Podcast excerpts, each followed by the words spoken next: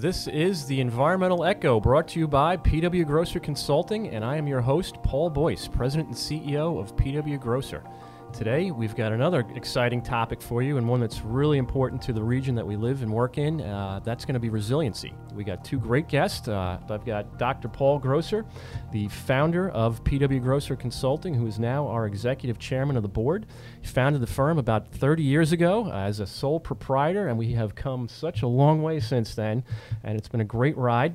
Uh, I've also got Charlie Bartha again for the third time. Third time's a charm on the uh, Environmental Echo here. He is a senior vice president with our engineering group. Uh, he's also a former commissioner of Suffolk County uh, with the Department of Public Works. And I want to welcome both Paul and Charlie to the Environmental Echo. What I'd like to start off with for our listeners' benefit is, you know, we bandy this topic or this word, this phrase around quite a bit. You know, it, it really came into, you know, its own really after, in my mind, after Superstorm Sandy, which was what, October of 2012 or so? You know, so we're, we're going on, you know, nine, ten years after the fact, after that storm, and, and uh, there's still areas of the county and, and, and, the island and the region, you know, that, that, are, that are still affected by it. So can you guys just give me an overview of what resiliency is, what it means, you know, how, uh, what are we doing, what, where are we going with this? What is resiliency? If you, if you go to the dictionary and look at resiliency, it's, it's uh, the ability to bounce back. Uh, and that's what we're looking to do. It's the ability to withstand extreme events uh, and recover from them as rapidly as we can and uh, afterwards. Um, one of the things we have to remember is resiliency is not just about climate change. There's a whole load of things that can happen to us in this day and age uh, that can impact what we do. Um, there's cyber attacks, which you saw on the pipeline uh, just a few weeks ago. There's terrorist attacks. There's just plain old system failures that happen. S- stuff does happen in, uh, in our world. Uh, pandemic impacted the, uh, the country, the world, and that also uh, requires some resiliency. So it's a very broad area when you start talking about it, and it makes you have to look at everything we've done as far as engineers uh, to see how they withstand some of these impacts. You, you, know, you do a design, and then you have to say, well, what, ha- what if? What happens if we freeze this thing, like they had, you know, the loss of power in Texas? Oh yeah. Uh, due to the freeze. You know, you can't have your own state just without any other connections to, to other electrical grids. So uh, that's the kind of thing we're talking about in resiliency, how to bounce back from whatever hits you. you. You can't always anticipate. You try to anticipate as much as possible, as Paul was alluding to, but there's things that just you can't. At the county, we used to have these desktop exercises from time to time. That uh, suppose there is a hurricane and there's a coincidental uh, before the hurricane comes is a power failure. So there's a lot of things to consider, but by training and making as much infrastructure improvements as you can uh, gives you the versatility to be able to do that, to be able to uh, be resilient and and uh, come back. Well, I mean, it's it's interesting. You know, you guys brought up a, a, real good list of ideas or concepts, topics that would fall under you know resiliency or how to be more resilient. You know, just like you said, the pandemic. I mean that took us by storm, you know, and we are still uh, more or less not maybe in the in the, the real deep throes of it, but we're still in the midst of it, you know, and, and trying to bounce back from that, you know, and and then again in the future, how do we prevent or how do we mitigate these things from happening, uh, or just be better prepared for they don't spread so rapidly. You know, I, I, that was great, and, and, also you know terrorism and cyber terrorism. Now, it, it, you know, you mentioned with the, the pipeline getting hacked and turning off a fuel supply to a region. You know, we've seen, you know, all of a sudden the price of gas goes up overnight, you know, incredibly, eh, or there's a, a real run on it, you know. What are we doing um, regionally to make Long Island more resilient in, in, in the face of um, oh gosh, it's, it's, it's, always a hot topic. Mm-hmm. Climate change, you know, rising sea levels, storm surges, these these more and frequent powerful storms like you know I mentioned Superstorm Sandy or Charlie mentioned hurricanes. You know, we, we get socked with those you know every few years, and they seem like they're coming you know faster and more furious and, and more often. Um, what's what's the plan? The, the, focus right now is on uh, protecting critical infrastructure. This is wastewater treatment plants, which are generally in low-lying areas uh, by the shoreline, uh, hospitals, which can be in those areas, um, power plants that are on the shoreline, those kind of things. So you want to, the focus right now is, like I said, is on protecting those, which is kind of like the low-hanging fruit. Uh, it's not a regional approach, but it's a very focused approach. Um, so, so we can deal with with things on the short term. Longer term issues are do you start putting up floodgates different places? Uh, they do this in Europe. The Thames River in London has a floodgate. Rotterdam Harbor has a floodgate.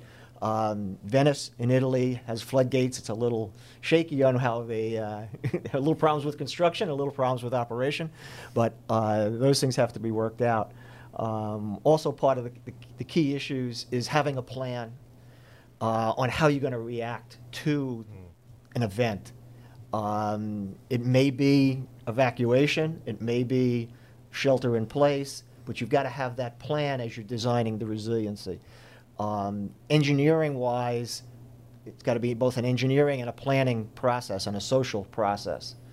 Uh, a lot of the work we did for um, high density housing in, in, the Rockaways to protect those buildings against.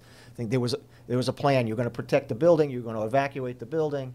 As part of the evacuation of the building, you had to know the people in the building. So that it was a neighborhood type of uh, approach. So they knew someone on the third floor was in a wheelchair and needed assistance in getting out, particularly if the elevators weren't working.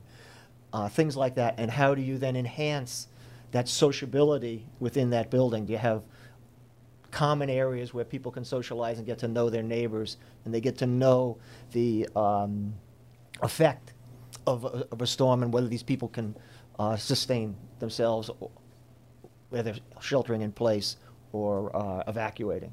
So it's all part of both engineering and socialization and planning that goes into this. It's not just an engineering solution. Uh, you brought up something that never ever crossed my mind with this, the social aspect, you know, like getting people together. It seems like it's getting more and more difficult in that respect with the internet and smartphones and, and iPads and everything else. Yeah. You know, I, I, just see it in our own office with, with the younger crowd, you know, how they tend to socialize. Can you can it be done virtually, or does that you know is it more difficult? Have has anything like this been tried before? I, I think that's really new uh, on, that.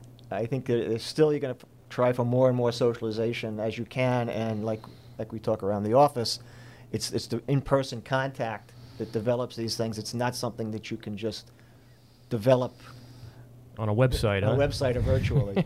All those social media uh, avenues certainly can get the message out, but yeah. whether you're going to get people to to listen to it is, mm-hmm. everything has become quite polarized on every subject you can think of. Uh, so you got to get people to believe. And you know, the, one of the big problems when I was at the county, people would be resistant to evacuating, whether it was Fire Island, where you're particularly vulnerable, or in the low-lying areas of the county. Well, you just, you know, Paul mentioned the evacuation. You just brought it up, and that was, you know, as soon as you both said it, I'm like, okay, we have to have a plan to do this, right?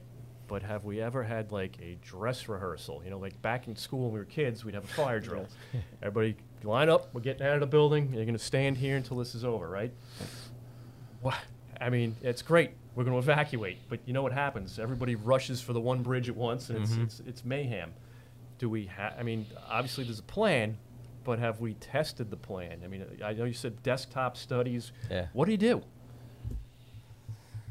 I don't think uh, I haven't seen that done. I haven't seen anyone try to implement it. Nope, I don't no? think so. Um, you know, I think um, some of these high-rise apartment buildings in the city, I think the fire department does some dress rehearsals by just responding, and you know, knowing where fire hydrants are and knowing knowing uh, ways to get out.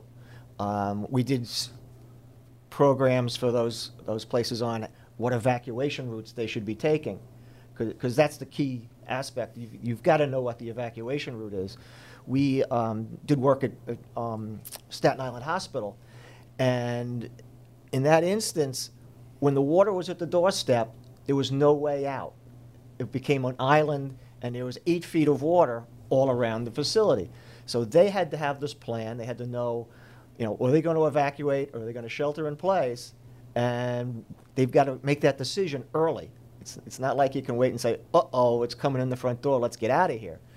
Uh, and particularly when you've got patients and, and things like that where it require a lot of advanced planning to move. So, uh, big planning aspect to that, and knowing what that evacuation route is, at, at least have people aware of it and, and knowing how to go. We, we did a plan for Good Sam Hospital where uh, the, the original plan was to be able to shelter in place and keep operational. And we essentially had a, a barrier around the whole campus. Um, and the intent was to be able to get cars in from Montauk Highway uh, so you could actually continue operation of the hospital uh, during a, an extreme event.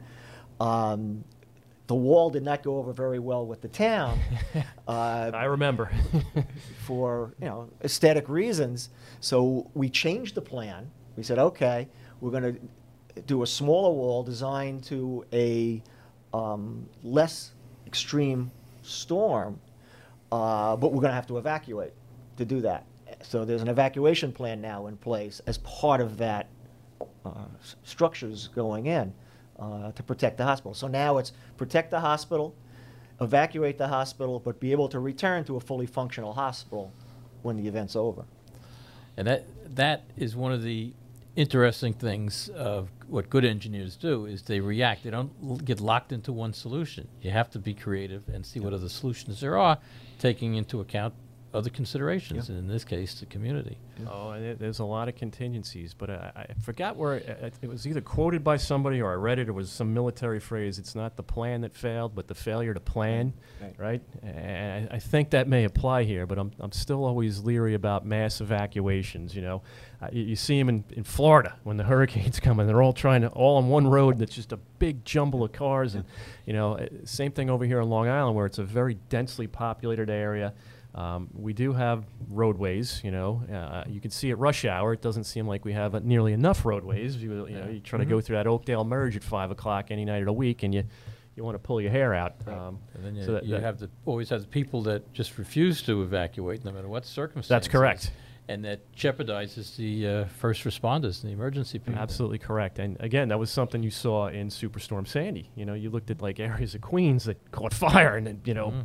People had to come and rescue them, and you got to put yourself at risk to, you know, Right. or, or un, un, maybe unnecessary risk to, to help save someone. You know, so it's again very very critical and very very crucial. Um, that's why you know, in my mind, it's great to have a plan, but I want to make sure the plan's going to work. Right.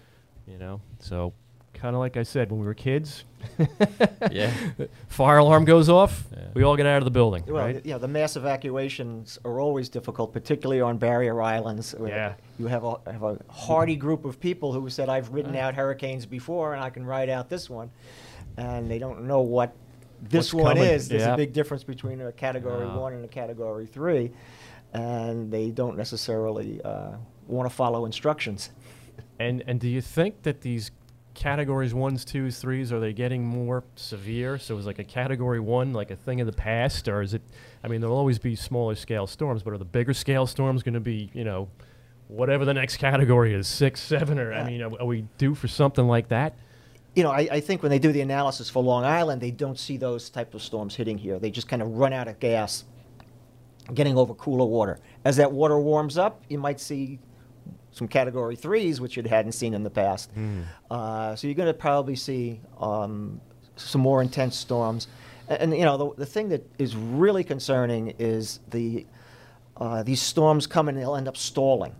Sandy did that. It stalled, and usually, uh, you know, a hurricane will pass through in, you know, six hours maybe. So it passes relatively quickly normally. Sandy sat there for two days, a number of tidal cycles. So it just compounds the flooding issue. You think you're out of it, and then it, it comes back, right, with, with more of a vengeance. So you, you're concerned with that. I think it was Hurricane Irma in the um, Bahamas. Sat there for two days, right, over uh, Grand Bahama Island, and just ravaged the place. You know, and you just couldn't get away from it. So there wasn't any breathing room. Um, so we're, we're seeing more and more of that. We saw, you know, Harvey went and stalled over Houston, right, and dumped a ton of rain, which they weren't prepared for. So uh, more concerned with planning for the duration of the storm, where we used to think it was kind of like one and done. Now it just kind of can sit there for a while. Um, you also mentioned wastewater. You know, generally wastewater treatment plants. You know, engineering 101, shit flows downhill, right? so you want to put it at the bottom of the hill. which is generally down by the bay, down by the co- coast, someplace. Right. You know, um, they're you know right in the wake or right in the way of whatever tidal surge, s- storm and wave action. You know, um, rising sea level. What are we doing at these places? Uh, obviously, we're not going to move a sewage treatment plant inland. At least I don't think we are at this point. I mean, we, maybe we won't have a choice in the future, or maybe we'll have a whole different type of technology at that point. But right now, what are we doing to make our, our wastewater treatment plants more resilient here here in Long Island? Well, I mean, there are a number of things. First, uh, think about the problem they had in Japan with the nuclear uh, power plant failure, where they basically had the generator in the basement. So they lost power for one of the simple aspects of the facility, which led to the whole catastrophic failure. Um, the uh, so those kind of areas, uh, the power generating at treatment plants are being protected. Um, they have, uh, and you also uh, basically abandon the idea of treating the sewage during a very major storm. And when I was commissioner, there was an instance we, the, and the treatment plant was designed for 30 million gallons a day, the Bergen Point treatment plant. We had a tremendous storm. We were passing 90 million gallons a day through that plant. We had so much water coming in. And part of the problem was uh, you have people will open, they're trying to relieve flooding in the street, and they open the, the sanitary sewer. So now you have a tremendous Mhm. amount of water going through the system. So the water that was passing through the plant wasn't typical sewage. It was watered down, but still something you try to avoid. So I think y y the uh, county has been installing more uh, waterproof uh, manhole covers to keep the water out of the system, locking covers. Uh, I, I mentioned earlier about when we were installing the sewers, uh, elevation three and a half had been selected as the uh, f- the flood level. So anything three and a half or below, which was actually a pretty good part of the sewer district, was uh, watertight manhole covers. Um, but now you see it's at much higher elevations. You have to be concerned. And, and Paul, you were involved in this uh, more than myself on the resiliency projects that we did. But like fixing the height of the of the wall uh, is something important, and the the basis for that, you know, be interesting to hear, as well as uh, something that layman lay people don't think about, is that you you build a wall to protect a facility, but w- you still have all that rain coming down. Now it's impounded inside the wall, so you've got to be prepared to get rid of that as well. Yeah, on, on the flood elevations, um, what's unique is in the past, we always looked at the past was going to represent the future. So we, we said, you know, whatever we've seen in the past is going to continue into the future. Well, that we can throw out the window now wi- with the climate change. So we're seeing increased intensity of storms, increased flood levels. So what used to be the 100-year storm may be the 50-year storm mm-hmm. now. So, and then the question is, how do we predict into the future? Do we just take a straight line and say, okay, this is where it's going, or is it going to increase exponentially, or is it going to level off at some point? We really don't know. So there's a lot of projections being made uh, by a, lot of scientists around the world on sea level rise, temperature changes, and everything else with a whole slew of different models. So we kind of look at those. Um, and also, we did some modeling of our own from models that are out there that models storm surge in on Long Island, in the, in the New York Bight, and areas like that, to see what they would show us. Uh, so we did kind of a sensitivity analysis at looking all these different things, um, and looking at, you know, what Sandy provided. Um, and we, we came up with originally a flood elevation of, of 10 feet, which is pretty sig- significant. Um, and when we revised it to, to change the plan, we revised it down to eight feet. Now, the code for FEMA for, for hospitals is a recommendation of the 500 year storm. So the eight feet was still a little bit above or about the same as the 500 year storm. So FEMA was okay with us designing the system to that so it could be funded by the federal government. So, so that was the good thing. It was still in there. But, you know, designing to code is no longer going to be the way it's done in, in these particularly in critical infrastructure situations.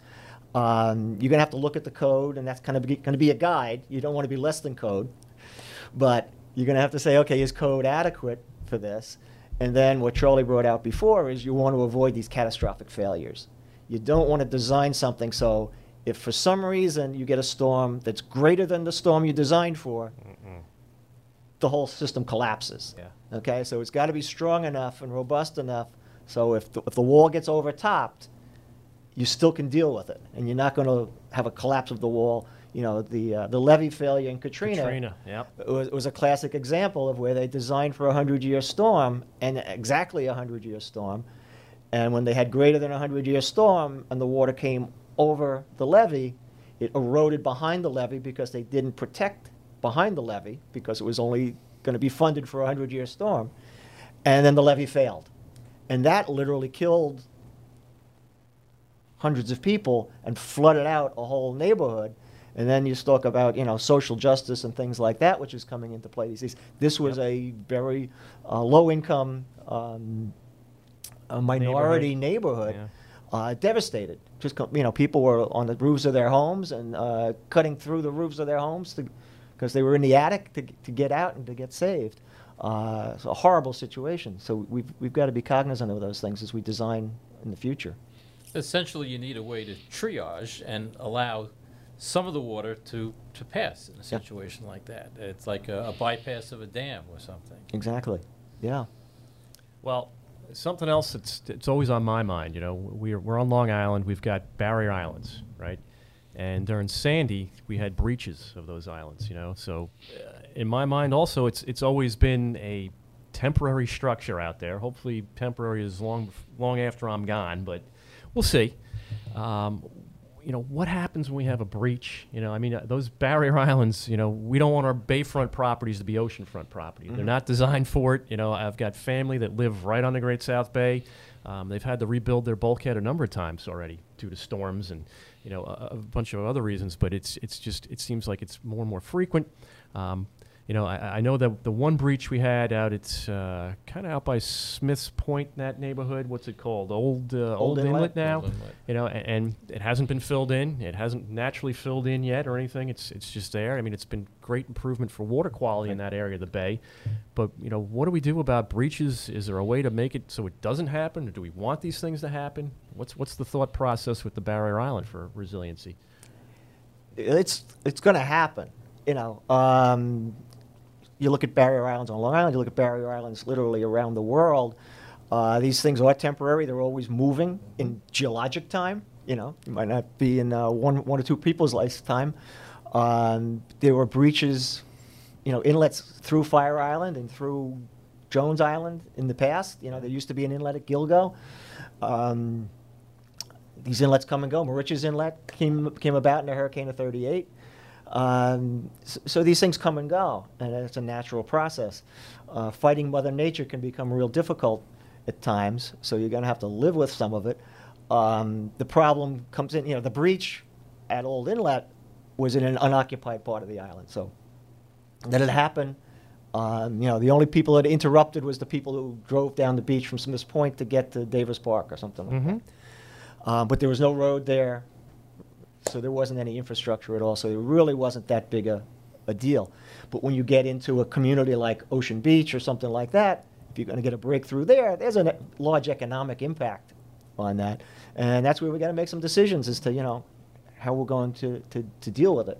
You know, Um, money aside, is there anything that can be done to stop a breach? If you know the ocean says I'm coming through here, I mean, it's not like we, we could build a giant seawall around Well, the. it's- Yeah, I Seawalls, it's a- you it's a- yeah, it's a big problem because we want things to stay the way they are.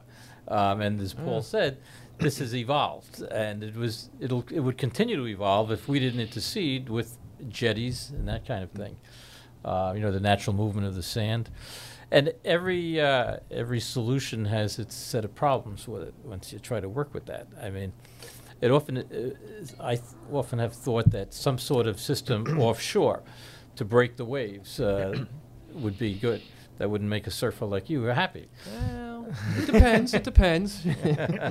but I mean, uh, you brought up a good point. These like living shorelines and all Yep. these new, you know, I don't want to say new, but these ideas and these technologies. uh, Is there any merit to those here on Long Island? I, I think there are. You know, um, my son's, you know, exploring coral development of coral reefs as offshore. I think it's not necessarily on Long Island, uh, but in other places, particularly down in Florida and, and, and, things like that, where they can get a good growth of coral and, and develop these uh, offshore bars, essentially, or, or, or reefs to uh, protect the shoreline. It breaks the, the wave action. So um, that's significant. You can also do it with some some structures, you know, concrete structures and things like that. That are, you know, not a wall per se, but these triads or whatever they're called. Uh, you dump a bunch of them yeah. out there to, to create a reef, and then uh, let nature take its course as well, because that'll develop, um, you know, oysters or whatever, you know, marine growth on them, which helps to develop the reef. So they use it as a, a substrate. And that legitimately helps with the storm or tidal surge, storm surge, well, and, and, wave action? It, it, helps with the wave action, which is really the big thing that erodes beaches. Um, it will not, you know, if you've got nine foot of tidal surge, you know, it's going to be nine feet high no matter what you put there. you know, we talk same thing we're talking about with the, the marshland uh, in the bay. It, it is good for breaking wave action and, mm-hmm. and making things shallower, and so you don't get large waves uh, hitting your, you know, your relative's bulkhead there. Uh, but if you've got nine feet of storm surge, it's still going to be underwater, uh, and it, it, doesn't prevent that. Something that's been done recently, you know, the last 10, 20 years, in collaboration of the towns and the county in Suffolk, is uh, go, if you go back to 19, I think it was 1991, there was a small breach uh, along Dune Road in what is West Hampton Dunes now, mm-hmm. which cut off access to Cupsogue, major county af- asset. So for a couple of years, people couldn't get to the beach. What started out as a very small breach um, grew to well over a thousand feet. Whoa. So it cost a lot more to uh, s- stabilize when they finally got to it. Um, so, but now the uh, county and town they store sand so that they can react quickly uh, if there is a small breach, and they have done that um, out towards Shinnecock. It's been mm-hmm. done a couple of times. Yeah, Robert Moses was known for having the bulldozers ready during the storm to, to fill in any breach that happened uh, along Jones Beach. uh, I remember right after Sandy, uh, over there on like Jones Island too. I mean, the, the trucks they, they got them down mm-hmm. there, the mm-hmm. contractors, mm-hmm. everybody, and they rebuilt that dune very quickly. Yeah. yeah. I mean, we, we understand the beaches are a big part of our tourism and, and, the economy here on Long Island, especially this time of year. It's the middle of August. It's hot. You know, we all want to go. Mm. You know, we do appreciate them, and uh, you know, I, I got to say we need them know? Yeah. Well, the uh, the breakthrough that you were talking about before, Old Inlet, that's particularly interesting because of the fact it didn't impact anybody. It was allowed to remain open, and that's been a real positive asset, uh, mm. from what I understand, both keeping the water clean, having more species of fish in there. Is it navigable? Can people get boats in and out of there? I mean, I've heard it's not the best. Uh it, it's well, it's not officially navigable. I think if you have a small boat and you know what you're doing, you can do it people do mm-hmm. it, but I don't try. All right. Yeah, no, I, I, don't know if I've even paddled my surfboard out through there. I swam through the breach out at Cupsogue. oh, wow. Very interesting. So, you know, we talked about some of the structural ways to address some of these resiliency issues. Um, what about procedurally? You know, again, we talked about evacuation plans. Mm-hmm. Is there anything else, like, you know, what happens after something like this hits. You know, I just mentioned somehow, you know, the state of New York, we got dump trucks rolling like within, I don't want to say hours, but days after Sandy hit. You know, what's being done in terms of, you know, bigger regional scale plans? Any idea? Not particular. I think um, DPW and the counties have, uh, and, and the city has emergency plans in place how to get fuel supplies in uh, keep pipelines lines going as they can. And, and shared food. equipment uh, agreements that, uh, yeah. which don't work all that well for normal situations, but for storms, uh, very cooperative. The, the different counties in the state. On snowstorms, the state has uh, sent a lot of equipment down to help out the counties. And, and, you see with the power failures, all of a sudden you'll see some trucks from Michigan or some mm-hmm. things like that where they have these agreements with other power companies around the I mean, country. That, that was going to be my next topic to throw out there was going to be, you know, the, the, regional power grid. You know, we saw the devastation that that thing sustained um, during Superstorm Sandy, and even last summer, you know, with Isaias or whatever that storm was or hurricane. What's being done?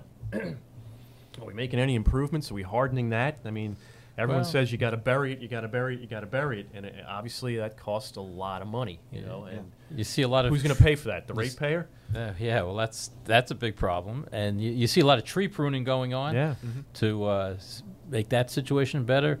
I, I know you go inland. Like my daughter lives in Pittsburgh, they don't have power outages from lines going down, I, and I'm not sure why that is. but but here, obviously, we do, and the tree trimming is so important. Um, so that's a big one. And every once in a while, we get an ice storm Mm. where you Yeah. get big buildup Right. of ice on the wire and it brings it down. But think about um, how tied we are to our cars and the move to electric cars now. What's going to happen if we don't have electricity for a week? Everyone's going to need solar with some kind of battery backup, right? You need Yeah. redundancy, Yeah. part of the resiliency, Yeah. but everything costs money. Yeah. Well, yeah, and you have backup generators, so uh, yeah, more and more people will be buying Yep. backup generators for their homes, and they'll be able to plug in their car. And you know, it's kind of like each individual home will have its own resiliency Yeah. issues on how to how to deal with this. That's what you need. A- a- And even with uh, the uh, low pressure sewer systems we've been Mhm. dealing with, you need really each home should really have their own generator. yeah. That's uh, you know like uh, people like ourselves we're familiar with that kind of equipment. It's not a big deal to make that connection. Uh, for other people, it is a big deal. Um, unless you do a more expensive installation where it's an automatic transfer. Right. Um, so again, it costs money. But how, mu- how much protection do we need? That's what it comes down to. And how much patience Charlie, do we I have? got to be air conditioned. All right? I mean, that's, I, I, I can't And, live like and for that s- anymore. And for some people, it is a health issue. Yeah. people who right. actually need the air conditioning to, to survive uh, or need the heat. You know, so people who are, um, I would say, compromised, but the elderly in general Absolutely. uh, need some of that protection. You have people on oxygen. Oxygen uh, for yeah. 100%. Right. So we've got to look at all the whole spectrum of society when we do these designs uh, on on who the vulnerable people are and, and protect them. And that's where you, you- Charlie talked about triage. That's wh- that's where you're going for the protection. Uh, have shelters for those people. Know who they are so you can get them to the shelter because they're not going to be unless you tell them they got to move. Their their first instinct is to hunker down. You know, I I've been around here 80 years. I've seen everything. You Not know. going anywhere, so. Yeah, right. uh, you know, and, and these people tend to be very independent when they get to that age, and they uh, Yeah. and set in their ways. Very set in their ways. So uh, I'm related to a couple of them. I am too. we all are. Maybe we are some of them. Who knows? A- anyhow, you know, we, we touched on you know the topic of climate change, right? And you mentioned you know storms are doing this, or are they doing this? You know, where's it going in the future? How the predictions? You know, like the, the, the one thing here, being on an island again, it comes back to sea level rise, right? What kind of handle, you know, what are we predicting for the next 30, 40, 50 years, you know, probably after we're, you know, retired and maybe someplace else even besides retired at that point. Um, you know, what's in store? What's what's what's the crystal ball telling us? Well, we're seeing we're, we're talking about significant sea level rise. We're talking, um, I think, in the fi- next 50 years, we're talking something like 30 inches. That's you know, that's Two and a that's half feet. Yeah, that, that's that puts it over most bulkheads uh, on a consistent basis. You know, we're, we're seeing, you know, the ramifications we're seeing of it right now are areas, low-lying areas that used to flood maybe a few times a year or every month on a full moon tide. They're now flooding more frequently. So it's you know, it's not like all of a sudden you go out there and you see, oh my goodness, you know, I'm under two feet of water. It's, it's just you get more frequent flooding than you did in the past. Uh, you know, have these king tides all of a sudden Yep. become become an issue. Um, you know, Broad Channel in Queens, they actually raised the road, um, raised the sanitary systems, raised all the infrastructure, and you know, encouraged and pretty much forced the homeowners to ri- raise their houses so that they were up above the road, so you didn't have to. It- It's really disconcerting to walk down from the road to your house in a low-lying area. So, Oh, so those people raise their houses Anytime it rains. you know, so um, they get the message. Um, so you're going to see things like that happening. You know, long term, you know, no, no one really knows what it's going to be. Um, we're, we're planning out 50 years and trying to make designs that way. We're also looking at those projections. There's a wide range of projections, and you say, okay, we know it's going to be somewhere in here, and then start looking at the economics of it and say, you know, we really can't design reasonably to this high end projection. So let's design to something a little less than that. Mhm. You know, projection that's maybe we feel is more reasonable, but based upon our experience, it's, we think it's reasonable, but it may not be reasonable in the future. But we're, we're trying to, to balance the economic aspect with uh, what we see for the future. And um, it's not easy. Hopefully, all these efforts to reduce the uh, human aspect of uh, im- impact on climate change, uh, reducing the carbon footprint, will start to have an impact. And, you know, at see least bre- level bend that the curve. of- Yeah, yeah. Yeah. Well, we saw the drop in the, the carbon emissions during the pandemic. Yeah, Lockdown, that's right. Globally, we saw it drop. Yeah. You know, it was, it, it, I mean, I'm not going to say it, it can't be done. It certainly can be done, but that was an extreme situation. But you're right, switching over to electrification of vehicles, you know, fewer emissions that way.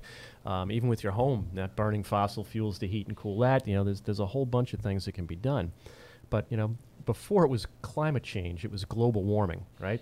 You know, are we still seeing a rise in, in global global temperatures? I mean, uh, you know, I, as a surfer, I've seen the ocean be a little bit warmer in some years than it has in others. You know, just little things like that that tip me off. Yeah, today's Newsday, I think, had an article on exactly that, and it says, um, you know, they, they, scientists are saying the tipping point is one and a half degrees Celsius increase, and I think we're at like 1.1 or something like that, 1.2 now, and they think, you know, we're going to pass that in 2030.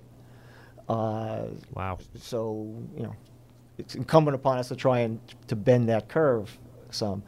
Um, saw, you know, I was on a webinar with New York City DEP this morning, and they're talking about getting themselves to zero emissions, carbon emissions, uh, by 2050, I think it was. Um, using energy from the wastewater treatment plants, um, generating gas with the with the um, sludge um, reactors, um, taking heat out of um, the water Wastewater. that we, yeah. we, we had talked about quite a bit over the last Oh, few yeah. years and had been talking to them about.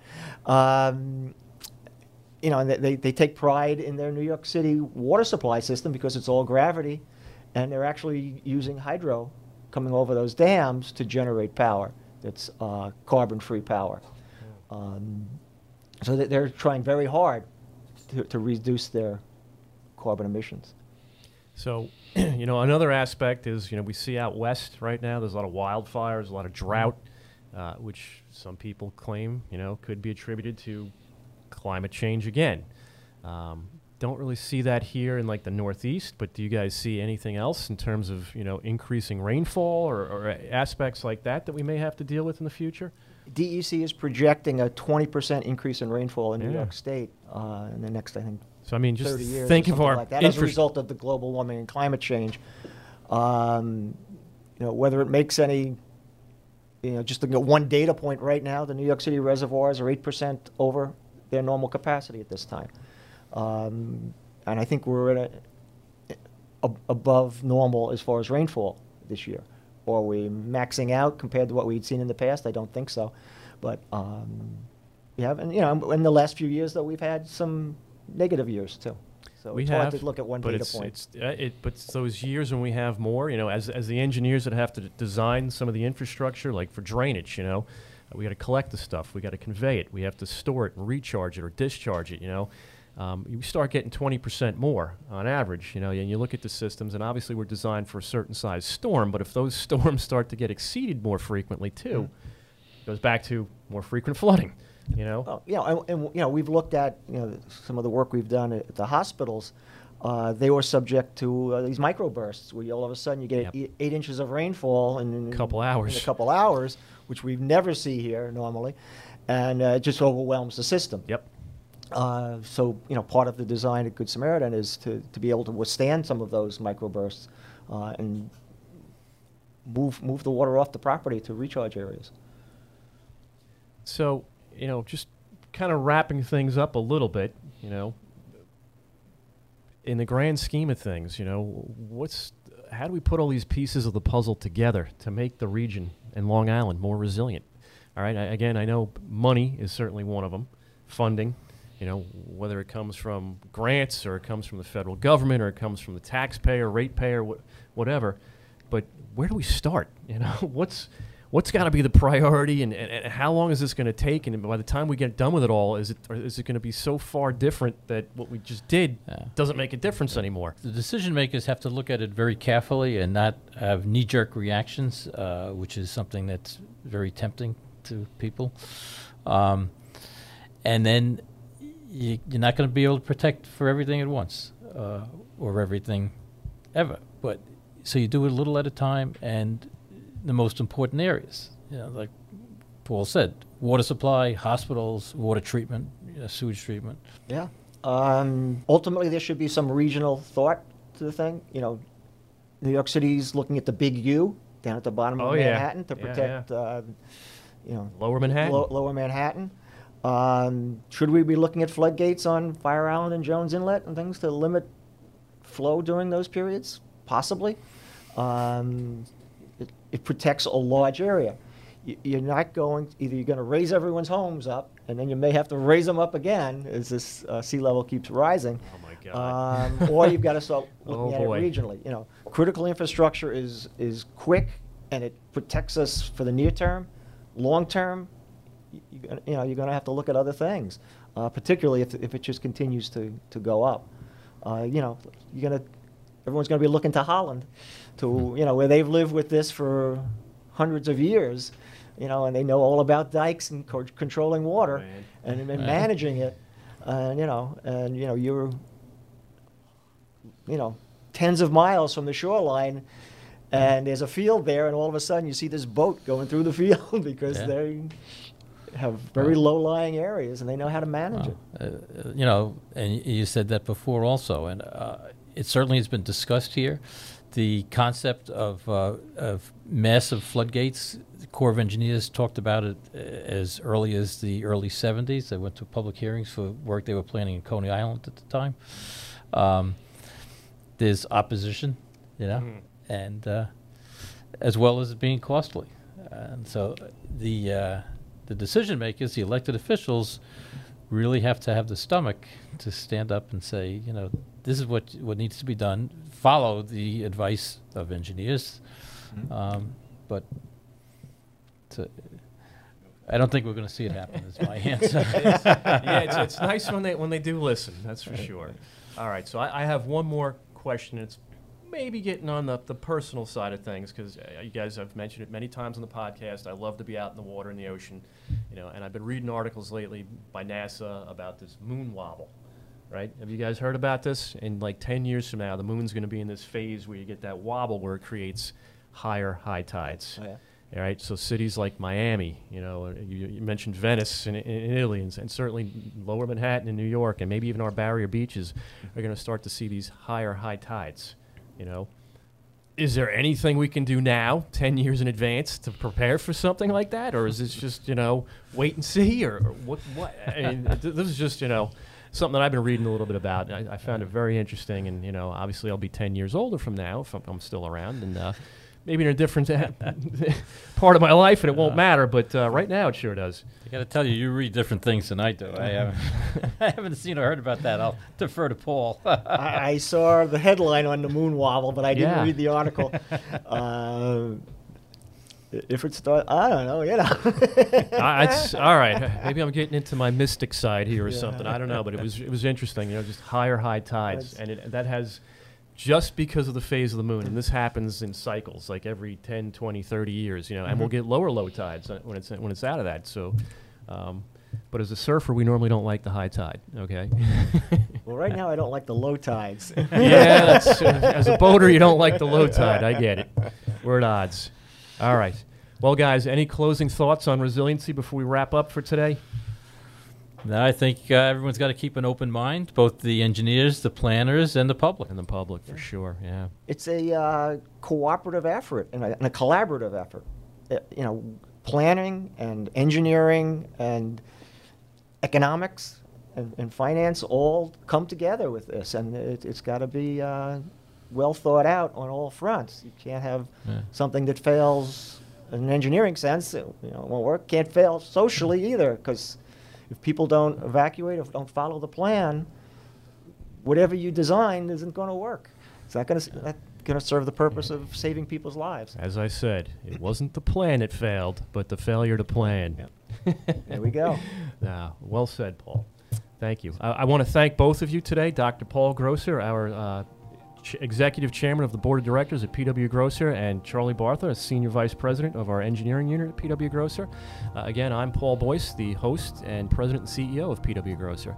To our listeners, again, if you guys have any comments or suggestions or questions, feel free to reach out to us at our website, which is www.pwgrosser.com backslash podcast. I want to thank you for taking the time to listen to this very interesting and important topic of resiliency today. And again, it's been a pleasure. Take care.